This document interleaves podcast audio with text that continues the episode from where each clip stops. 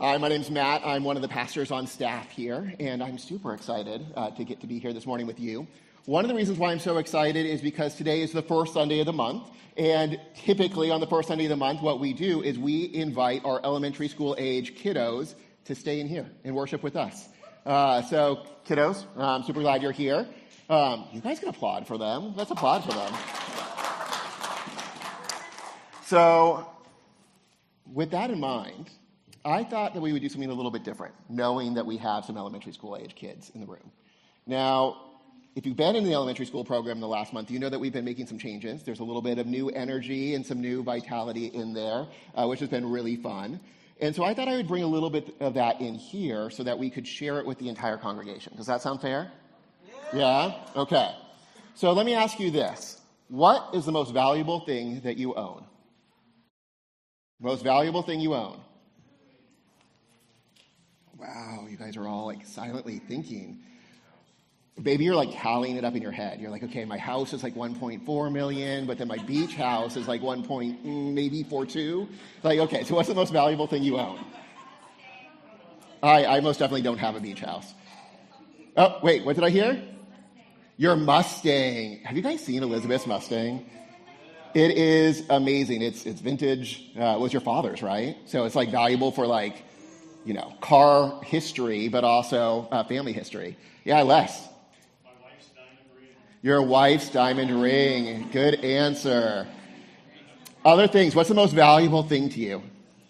What's the most valuable thing you own? Yes. My credit card. Your credit card. Amen. Can't go anywhere without that credit card. Nico.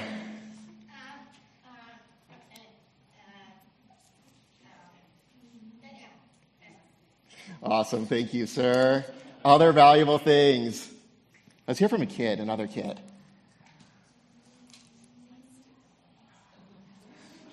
Not, not to put you guys on the spot. Something valuable that you guys own? The Bible. Logan coming in with the answer. Logan, that just makes my heart so happy to hear you say that. And that's the truth, right? Is that God's word is the most valuable thing, one of the most valuable things that we could possibly have. And something doesn't have to cost a lot of money uh, to be valuable, right? Now, I have some fancy Bibles, but I mean, they're nothing like a diamond ring or a Mustang. Uh, but you can get you can get Bibles right under your chairs today. If you don't have a Bible at home, grab the Bible under your chair, bring that home. Um, some other valuable things to you might be a family picture or a letter uh, from someone that you love. It might not be worth lots of money, but that doesn't mean that it's not important to you. So, over the last few weeks in the Sunday school, we have been learning about idolatry. In fact, our big question this last month has been what is idolatry? And so every week we've been asking that question, and we learned that idolatry is what? Anybody feel like they know what idolatry is? Oh, Sadie knows. Loving something more than God. Awesome. Yeah. So idolatry, it's a sin of the heart in which we love and value something else above God. And that, that becomes kind of scary because it's not just like a little tiki idol, right? It's not just a statue. It can be anything that we love more than God. So we might value video games more than God. We might value sports. We might value books, toys, or money more than we love God. There are lots of things that can command our love. And it's important to remember that while none of those things are bad, like sports are fun, I hear, um, it's important that we love God first. So, our story today, then, is a reminder that idolatry is a sin. But it's also a reminder that God is faithful to forgive us. And isn't that powerful as we're facing the sin of idolatry, this temptation to love things before God? Isn't it powerful to know that God forgives us? This is something that we want our children to understand. We want them to know that God will bring us back to Him, and He's going to help us love Him with all our heart, with all our soul, and with all our strength. So, one of the things that we've been using in the Sunday school classes, we have these fun videos that are helping teach us the Bible stories. So, I thought I would share with you uh, the story we have for today.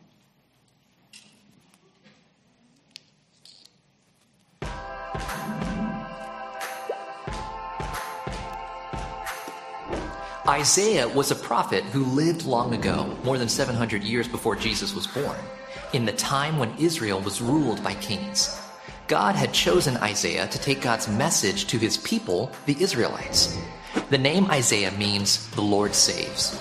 God used Isaiah to tell his people a very important message. This was the word of the Lord, the message from God that Isaiah the prophet spoke to the descendants of Jacob. Isaiah said, Listen, Israel, this is what the Lord, the King of Israel, says I am the first and the last, the one true God. Can anyone else say what will happen in the future? No. Do not be surprised or afraid. I told you this long ago. There is no God but me. Everyone who makes idols wastes their time. They look to their idols for help, but no help comes. Their idols are worthless. Those people will be ashamed of their idolatry. The ironworker labors over coals, shaping an idol with hammers. As he works, he gets hungry, thirsty, and tired. The woodworker measures and chisels wood. He uses a compass to make an idol in a form he thinks up on his own. People look to idols for salvation, but iron and wood cannot save. Remember these things, people of Israel. I will never forget about you. Do not worship created things. I, your creator, have swept away your sins. Return to me, for I have redeemed you. Rejoice. This is what I have done for you. Sing and shout, for the Lord, the one true God, is glorified through you. God alone is worthy of our worship. He sent his son, Jesus, to die on the cross and save us from our sins. We can turn from our idolatry and evil ways to rejoice in the God who saves. One of the things that I love is every week we're taking the passages, uh, particularly passages from the Old Testament, and we are connecting them to Jesus. Everything connects to Jesus. The entire Bible is about Jesus. Jesus will save us from our sins. He'll save us. He'll rescue us from our idolatry. Okay, I need a volunteer to come on up. Logan, you want to come on up? You had you had such a great answer earlier. We're going to have Logan come on up. Okay, Logan, I want you. Come stand beside me. Okay, Logan, I'm going to give you options, and I just want you to pick. Okay, we're going to see if you can pick the better choice. Are you ready? Okay, so what if we gave you a brand new bike, like a really cool brand new bike? Or what if we offered you a family trip for a week in Disneyland? Which would you take? Oh, you, you take Disneyland? Okay, that, that wasn't really hard. Okay. Okay, uh, good choice. I would, I would pick Disneyland every day. Uh, so let's, let's do this. What about camping in the backyard or hiking in the mountains overlooking a beautiful lake? Oh, hiking in the mountains, okay. Uh, good choice, good choice. What about this? What if we gave you a fancy telescope? Or what if we gave you a trip in a rocket to the moon? Which would you take? You, you would take what? It lasts. The trip to the moon doesn't last. Oh, you okay. You would take the the telescope. Uh, I would also take the trip to the telescope because a moon trip just sounds scary. Okay, thank you, Logan. so, good choices, right? The first options, they're all good things, right? Bikes are great, camping in the backyard's fun, telescopes are interesting. Uh, but the second options, they're, they're generally better. Maybe not that moon trip, uh, right? We'd all rather go to Disneyland. We'd all rather go on a hike um, around a beautiful lake in the mountains. So let's think back to our story. What were the people in Judah doing that God wasn't happy about? What were the people doing in Judah that God wasn't happy about? They were worshiping idols. Ding, ding, ding. I don't know who said that, but you're right. So the people were worshiping statues that they had made with their own hands, which is just really silly. And we might hear this story and think, that's ridiculous. I would never worship a statue. But remember, idolatry isn't just worshiping a statue. It means loving something more than God. God has blessed us with gifts like sports and spending time with friends, toys, but those good things can become idols when we love them more than God. God loves us so much that he wants what's best for us. And what's best for us is him. Jesus is what's best for us. God wants us to love him more than anything. He wants us to worship him alone. He wants us to spend time getting to know him through prayer and reading our Bibles. He wants to show his presence and his power in our lives. And when we love other things more than we love God, we're actually robbing ourselves of experiencing God's power and presence in our life. Parents, our ministry is designed to be a partnership with you. It's not designed for your kids to come and I don't know, be dropped off like at a dry cleaner where, you know, you pick them up in a day. Oh, not a day, like an hour, please. Um, and, and they're like nice and clean and like, you know, holy. That's not the goal. We're partners. And so our hope is, is that we can partner with you. And one of the ways that we want to partner with you is we provide parent resources.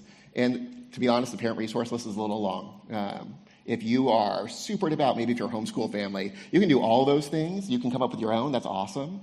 But if you're a parent who's just looking for like one place to start, I would just encourage you to review that Christ connection on the parent resource sheet with your, with your child. Remember the big picture of that story and how it points to Jesus. And let that just be an encouragement to you this week. I'm going to pray, and then we're going to spend a little bit more time worshiping because we are supposed to worship God alone. Um, and then we'll uh, continue on with our worship service. Okay. I don't know about you, but I love a really good superhero movie. Do you guys like watching superhero movies? Okay, I'm seeing I'm seeing some like enthusiastic hands raised. I am seeing somebody shaking their head enthusiastically no. Okay, I, I I'm praying for you because superhero movies they are so fun. Not not that you have to like them. Um, my wife and I we make every Marvel Cinematic Universe release unless you know I'm sick with COVID. Uh, we make that a date night. We have to see it as soon as possible because we don't want anybody to spoil it for us. How many of you guys have ever had a movie spoiled for you? Yeah, it does not feel good. That's like that's a pretty deep betrayal to like find out what happens too soon. And we're sharing the love with my kids. Luckily, Disney being, you know, the multi-billion dollar empire that they are, they are now taking superhero characters and making preschool age shows for them. So there's this really cute Spider-Man show with, I don't know, two different Spideys, actually three different Spideys because there's a girl Spidey too. And uh, my son loves super uh, Spider-Man. He will dress as Spider-Man. I think I've shown a picture of him here before. And his sister, we don't have a Spider-Man costume for her, so she created her own butterfly girl costume that's pretty adorable as well, and they will run around and they will play superheroes. Now, one of the things that I love about the MCU is that it all builds together, right? It's one giant story. It's all building towards something. So it begins with this guy, Iron Man, right? And then we get the Hulk. Not that anybody remembers his first movie. Uh, then we get Thor. Okay, I'm hearing some applause for Thor. He's, he's a fan favorite. And then, of course, Captain America. Okay. So these characters, they're larger than life, right? Like in each of their individual movies, we just see them overcoming tremendous challenges. Like they are like one man superheroes. And after the first five movies featuring these characters, um, we see them as individuals we see Iron Man take down the Ten Rings. We see the Hulk face off with um, um, Abomination. Uh, we see Thor go toe to toe with Loki. And we see Captain America whoop a bunch of Nazis and the Red Skull. Like, come on. Like, these are epic villain showdowns, and each of these guys are just taking them on one by one. And then, after these first five movies, we get the first Avenger movie, right? And it's spectacular. Like, how many of you guys remember watching The Avengers in theaters for the first time? It was just awesome. Am I the only one who's just like, wow, like they're all together. This is amazing. Now, when we're reading the Bible, one of the heroes of the Bible is clearly Paul, right? Like when we read the Bible, Paul just jumps off of the page and he is just amazing. We can picture him like circling the Mediterranean like a superhero. He's surviving shipwrecks and imprisonment, stonings. Like you just, you can throw anything you want at this guy and he just, he's going to keep being victorious. And all the while he's planting churches and he's spreading the gospel. Like superhero Paul, right? Now, I don't know about you, but I would kind of like a ministry like Paul right? Like, I would love to be a part of planting hundreds of churches. I would love to be a part of thousands of people coming to faith, coming to know the Lord Jesus. A lot of the times, I think today, modern American Christians, we long for there to be a superhero to come back and save the church, right? We're longing for superhero Paul to show up. Some of us might remember this guy. He was kind of a superhero. You guys know who this is? Billy Graham, yeah. So Billy Graham had this amazing ministry. He died a few years ago, uh, but for decades, decades and decades and decades, he ran an ev- evangelistic ministry, and he would go and he would go to like giant sports arenas and stadiums, and he would have people invite their friends, and he would fill up stadiums. Like, how many of you guys have been to the Shark Tank? Yeah? Okay, a lot of us have been to the Shark Tank. So when I was in middle school, he showed up to San Jose and he had people come to the Shark Tank, I think over like four or five nights. And he would just fill it up each time. It was just pretty amazing. And over the course of his ministry, it's estimated that 3.2 million people came to faith because of him. Because of him. Like, Lord, we need more people like Billy Graham, right? So when he came to San Jose, I was a brand new Christian. And one of his nights of doing um, an evangelistic message in a sports stadium, it was specifically for youth. It was for people like in junior high and high school. And at the time, I remember hearing a sermon, and to be honest, he was kind of boring. Just, just my two cents. He was kind of boring. I was, I was pretty bored. But what wasn't boring was at the end of this boring message, seeing thousands of people come down. Like when you were, would respond to a Billy Graham like call, you would go down and you would stand like where the shark ice was. Luckily, it wasn't ice because uh, everybody would be like slipping and sliding around. But we would all come down, and there were people there who were prayer counselors who would pray with the people who were professing faith in the Lord for the first time. And it was an amazing experience to just see the arena empty out all onto the floor, all these people professing Christ. And I had the opportunity to be a prayer counselor. I was a brand new Christian. I was like in eighth grade. Uh, and I had that opportunity to be a prayer counselor, and I got to pray with another student in middle school who had just accepted Christ for the very first time. It was amazing. There's nothing as fantastic in life as being with someone when they profess Jesus Christ as their Lord and Savior for the first time. It's one of my favorite parts of youth ministry. And Billy Graham got to do this all the time. 3.2 million people led to the Lord. Wouldn't it be cool to be Billy Graham? Isn't that what the world needs? Another superhero? We need somebody who can swoop in with the evangelical superpower,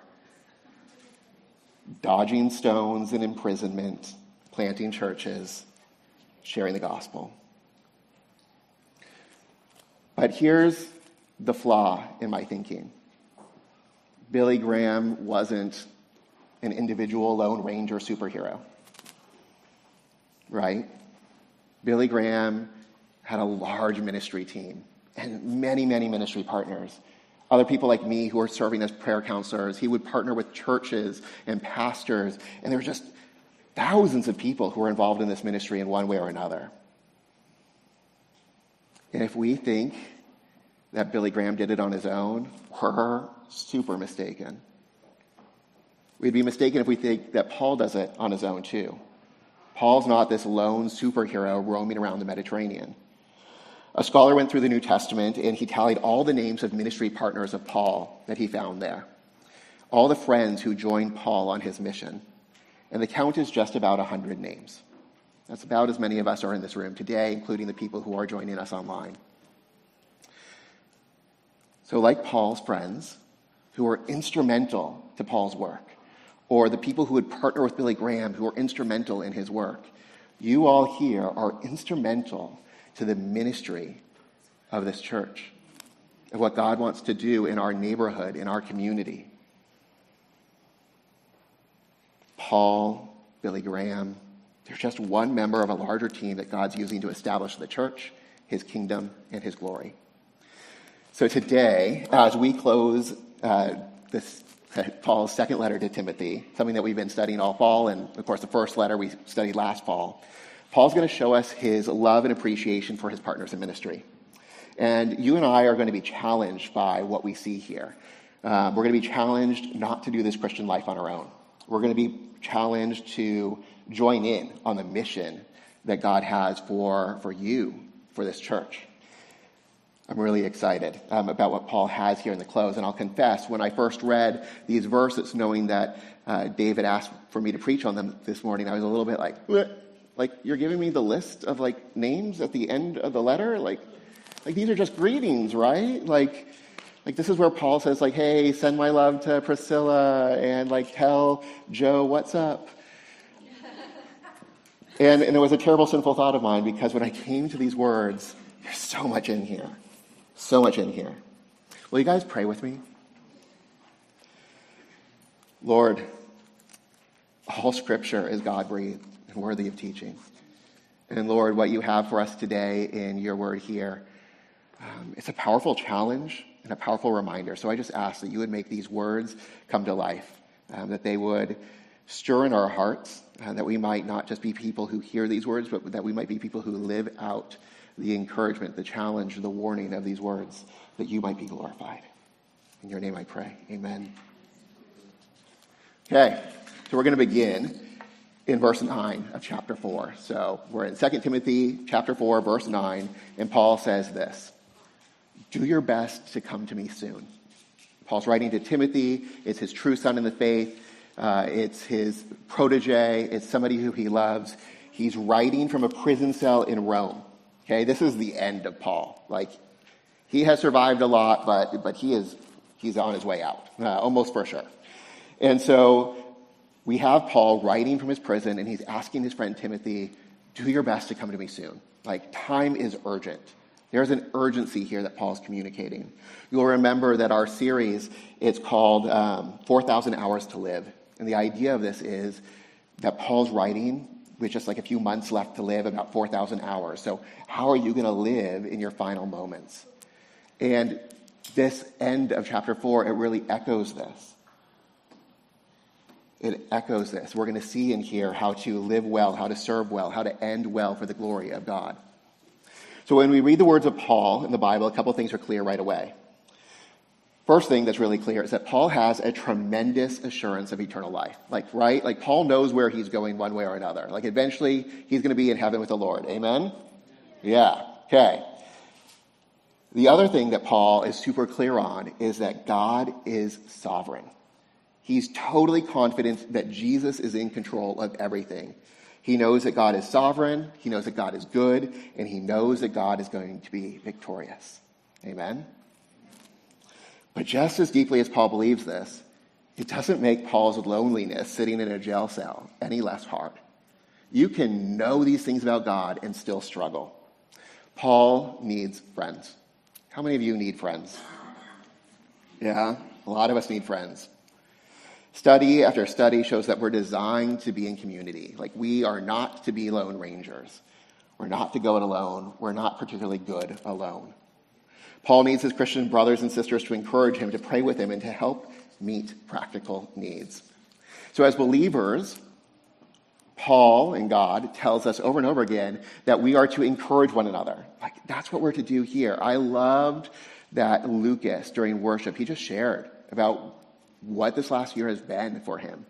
Um, as his parents have had some health struggles. I love like that moment of vulnerability uh, one, that he would encourage us with the Lord's faithfulness that he's seen, but also that that gives us an opportunity to minister to him.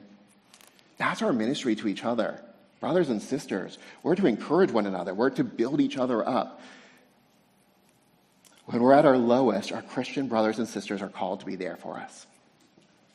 When my father had a stroke, um, and then when I went through cancer, when Tracy and I went through infertility, in those seasons, I just felt terribly alone. Think of a time where you felt terribly alone, where life circumstances were just really hard.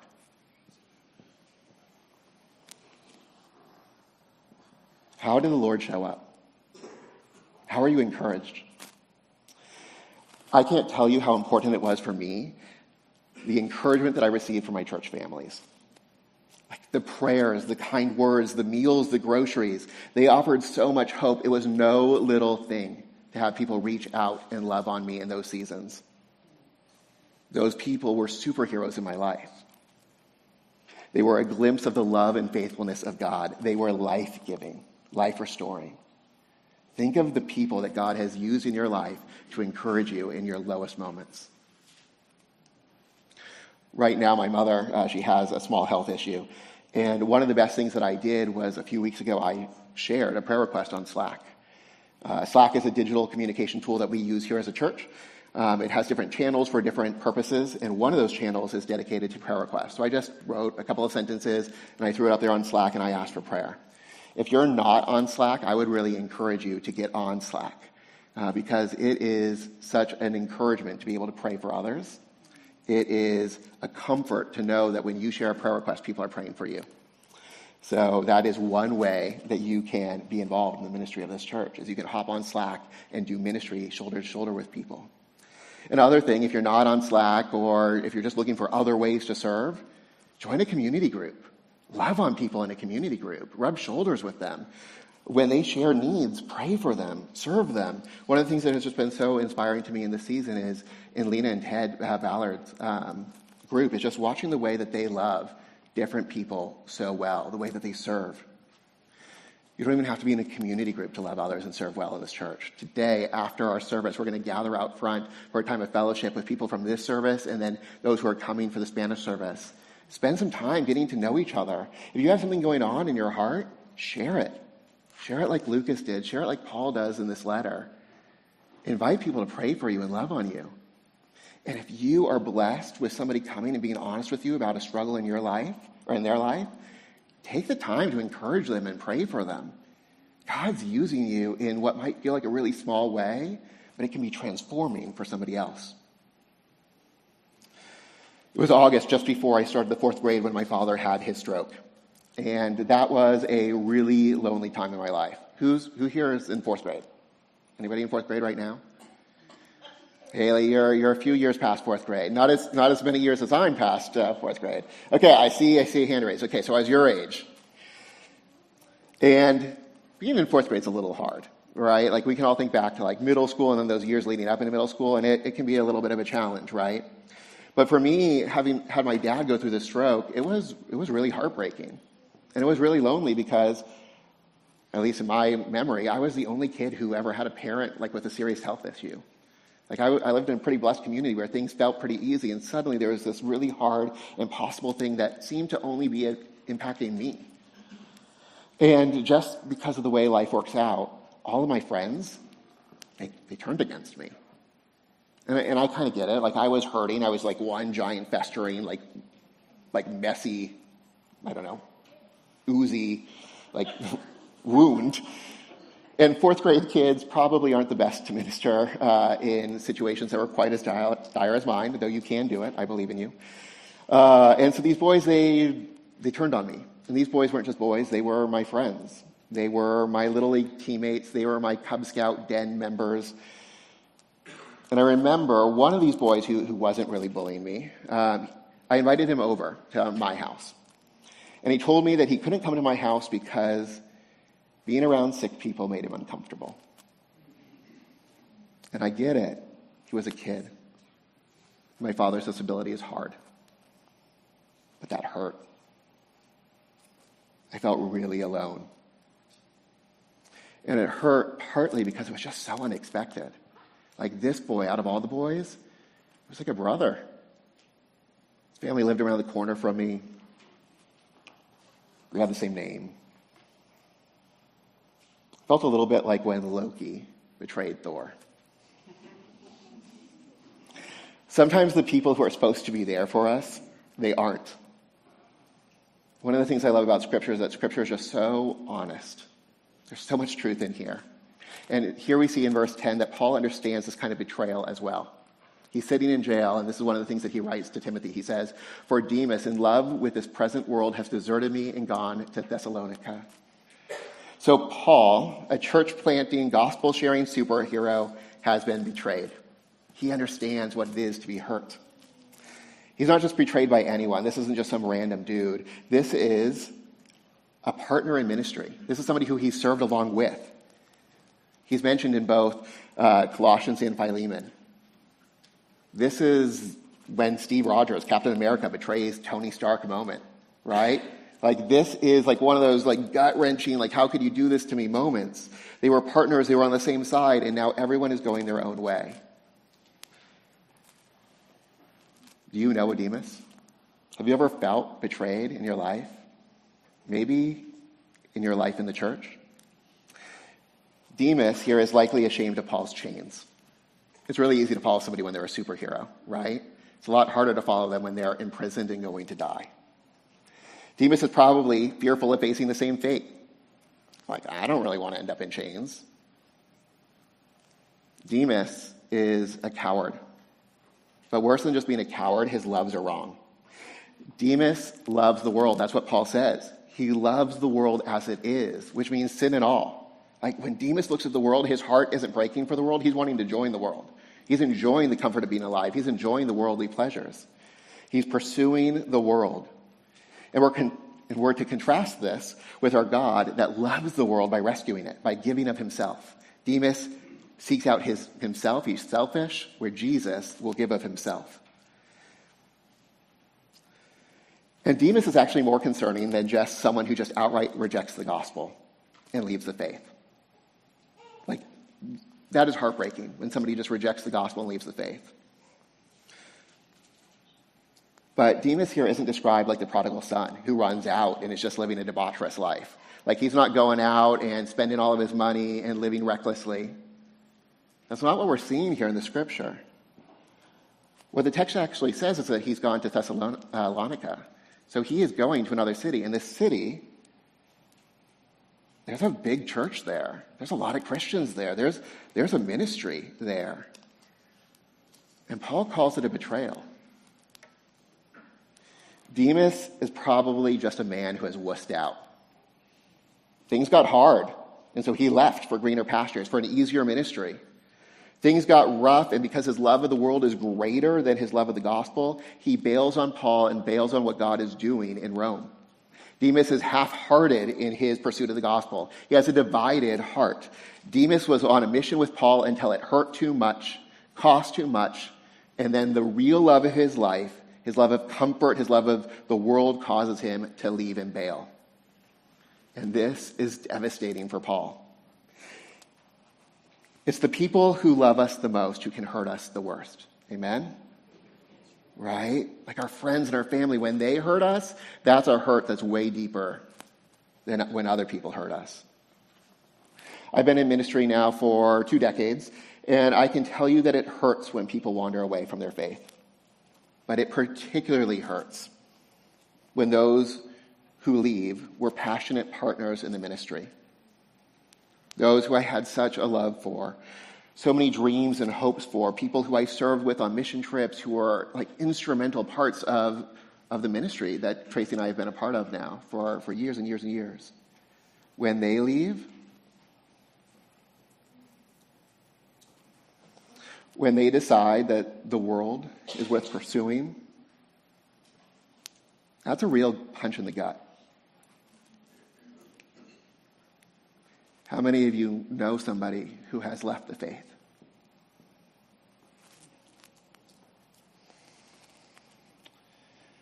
Demas is a warning for us. We must not be half hearted in our love for God, for His gospel, for His glory. When we have a divided heart, when we're not all in, we're prone to bailing when the going gets tough. Demas stands in contrast to Paul. That's what God's doing here in this letter. Demas stands in contrast to Paul and all other faithful believers. This misdirected love is a theme of the letter that we've seen come up over and over again. In fact, uh, in the previous chapter, in chapter 3, Paul writes, warning about the difficulty in the last days when people would show that they are lovers of self, lovers of money, lovers of pleasure, rather than loving God.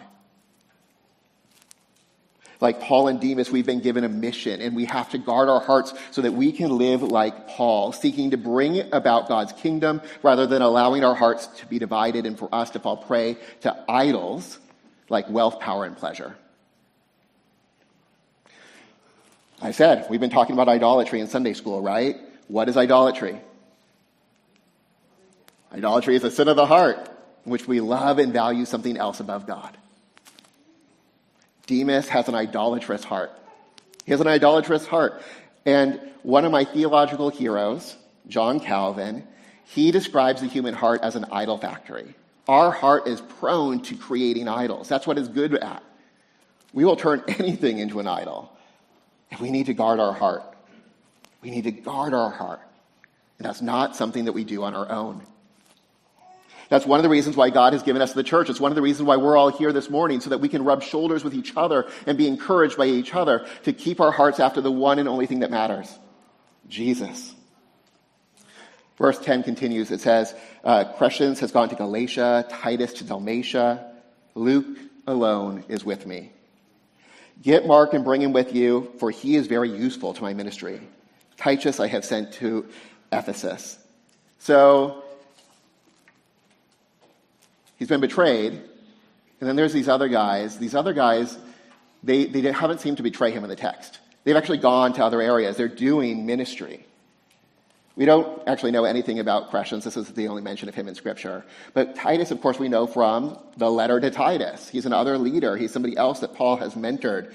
And so Paul, in his jail cell loneliness, in the midst of all of his suffering, in the midst of his betrayal, he sent out these other men to continue his ministry efforts around the Mediterranean.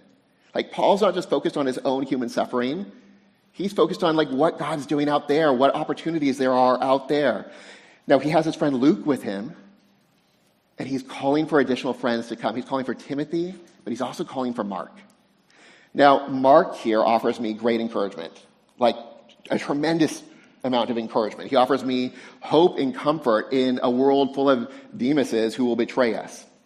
In the aftermath of Demas's betrayal, Paul called for Mark, who once he kicked off of the mission field with him.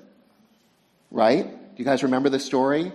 Barnabas, a close partner of Paul, he wanted Mark to come along with him on this missionary journey, but Paul was like, uh uh-uh, uh that dude, he deserted us once before. I don't want to bring him with us again.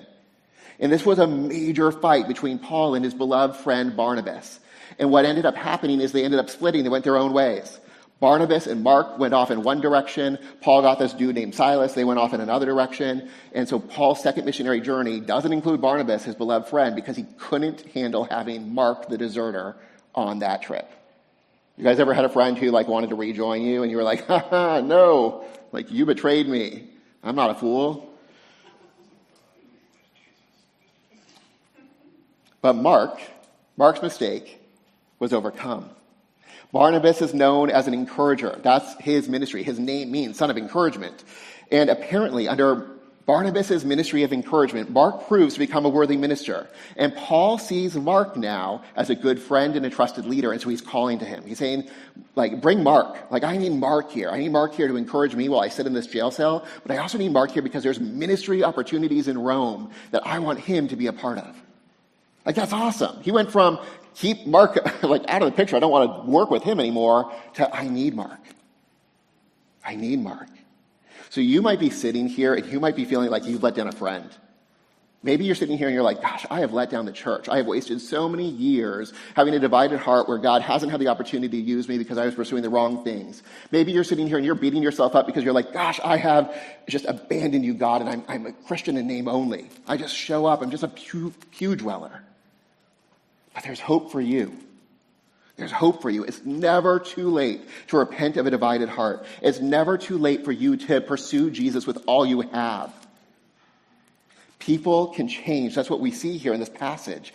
People can change. Through the power of the Holy Spirit and the work of the church, people can change. We need to allow people to grow. We need to allow people to make better decisions. We need to invest and encourage people who would walk away from the faith and to invite them back in. We need to pursue them the way Barnabas pursued Mark.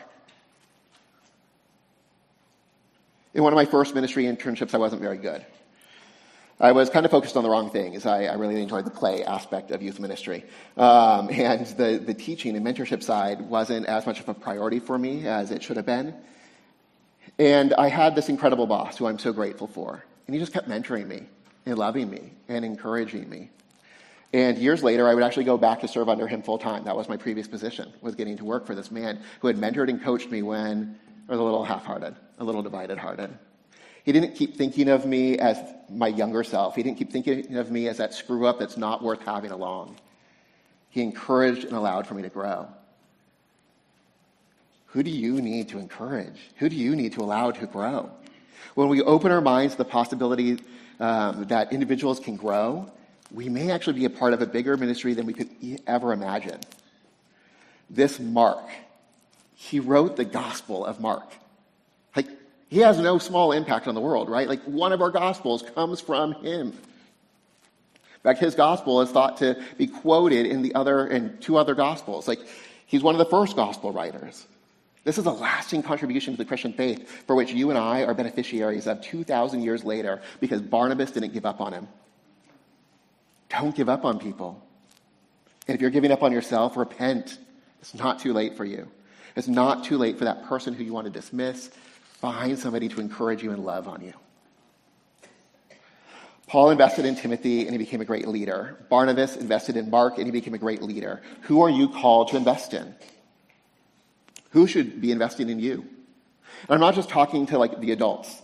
Like we have middle school and elementary school age boys up here. There's, there's young kids here. One of my favorite people is Eli Carlson because Eli Carlson loves my son so well. The very first time that we met anybody at the church, Eli and my son just made this amazing connection, and my son looks forward to seeing Eli all the time.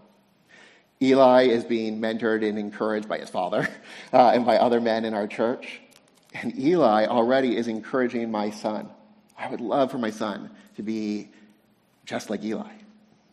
Such an encouragement to me to see him. So, no matter how young you are, if you're understanding my words, there's somebody younger than you who you can encourage and disciple. So, in his final months, Paul, he's an inspiration. He's sitting in jail. He's going to die and he's calling together his team. He's sending team members out on the gospel mission. He's, he's focused. He's not sitting there like throwing a pity party. He's not going like, oh, woe is me, I'm about to die. He's focused. But he does have a couple of personal requests. He says this, when you come, bring the cloak that I left. And also the books. And above all, the parchments. So why is he asking for this? The cloak. Winter's coming. He's going to be really cold. And if he freezes to death before Rome has a chance to kill him, He's not going to be a very effective minister. So he's asking for a cloak so that he can continue doing on ministry. And then these books and parchments that he's asking for, they're likely the Old Testament. They're pieces of the Old Testament, they're early writings, they might even be some of his writings that he wants to use as he's continuing his ministry. So even in asking things for himself, he's, he's focused on his work. He's focused on the, on the ministry. While Paul writes this, he, he keeps going. He says, Alexander the coppersmith did me great harm. So now we're going back into another instance of betrayal. And he's saying, The Lord will repay him according to his deeds. Ouch. Beware of him yourself, for he strongly opposed our message. So Paul writes to gospel partners. He addresses the hurt of being betrayed by a former uh, partner, and now he's writing about hurt again with Alexander. We first hear of Alexander in 1 Timothy, and there we discover that he's someone who has actually rejected the faith. In fact, Paul describes it as a shipwreck. Uh, and Paul took steps to discipline him. Paul did what he needed to do. This discipline wasn't meant to, like, you know, say, you're bad, go on time out. This was a discipline that was meant to bring him back into the fold, to encourage him to walk with the church anew. But instead, what Alexander does is he actually becomes an opponent of the gospel. He becomes an opponent of the church. It's one thing to have someone desert you, it's another thing to have somebody undermine your ministry. That's really painful. And his pain continues as Paul writes At my first offense, no one came to stand by me, but all deserted me. May it not be charged against them. I want you to remember that as Paul's writing this, he's writing from a place of hurt. Paul's writing from a place of hurt, but he's not writing from the place of, of victimhood. He's not whining. He's not complaining here. The close of 2 Timothy has individuals who are of great help. Paul is calling Timothy to faithfulness. Don't be like Alexander. Don't be like Demas. Be like me, as I am like Christ. Be like Barnabas. Be like Mark. Be faithful.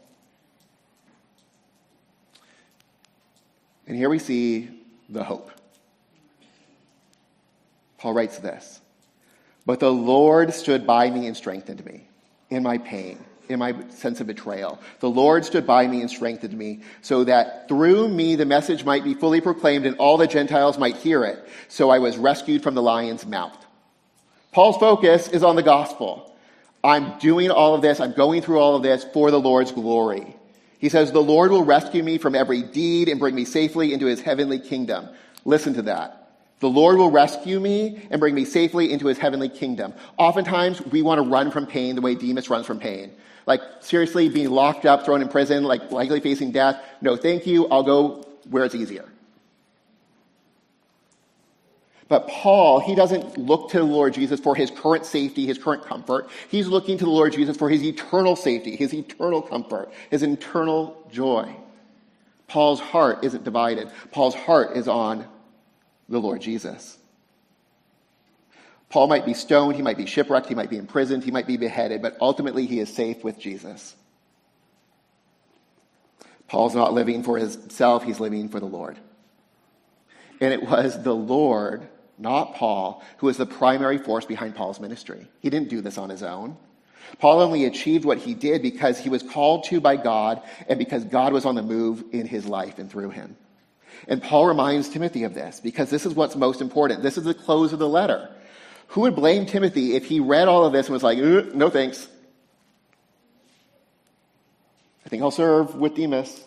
No. Timothy is called to go to Paul with his heart focused on the right thing. He's not called to avoid suffering. He's called to trust that God will do what he wants to do with his life, that God will be glorified if he lives or dies, that he's called to find his strength in God's power and purposes. Timothy is being called to step out in faith and to do what the Lord has for him to do, which is to encourage Paul, to encourage others, and point them to Jesus. You and I, we are called to step out in faith as well. We are called to come together that we might strengthen each other's faith. If you think you can be a Christian by yourself, you have missed the message of the Bible. Every Christmas, we celebrate Emmanuel, God with us. We are supposed to be together worshiping the Lord Jesus. And this is how this letter ends. Paul sitting in prison, facing death. His focus is on the mission. Even at the end of his life, there's ministry to be had in Rome, and that's what he's focusing on. He's persevering, and he's calling us to persevere as well, that we might stay on track. You can lock Paul up, but like a superhero, he's not giving up. He's calling together his team. Come to me quickly. One of my favorite moments in the MCU uh, is when Thanos looks sure of a victory, right? Like Thanos, he's the big bad guy.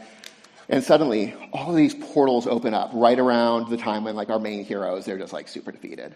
Like, meh, like Captain America, things don't look great for you.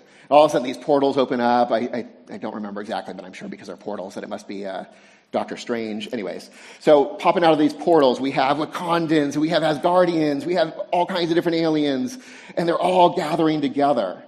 And then Captain America, he calls out, Avengers assemble. I got like chills, right? Like, ooh, it's like one of those powerful lines, like Avengers assemble. From the small glimpse of my experience of the Billy Graham rally as a child, I know that thousands were involved in that ministry. We know that hundreds were involved in Paul's ministry. But what powers Paul, what powered Billy Graham's ministries? It's the Lord Jesus who calls us all together. It's the Lord Jesus. This is how Paul ends the last line of this book. He says, The Lord be with your spirit. Grace be with you. What a beautiful message of love. Timothy, all these things I've called you to. The people I've called you to encourage, the people I've called you to serve, the difficult things I've asked of you. I don't ask you to do it on your own power. I ask you to do it with the Spirit of the Lord working in your life. Will you guys pray with me?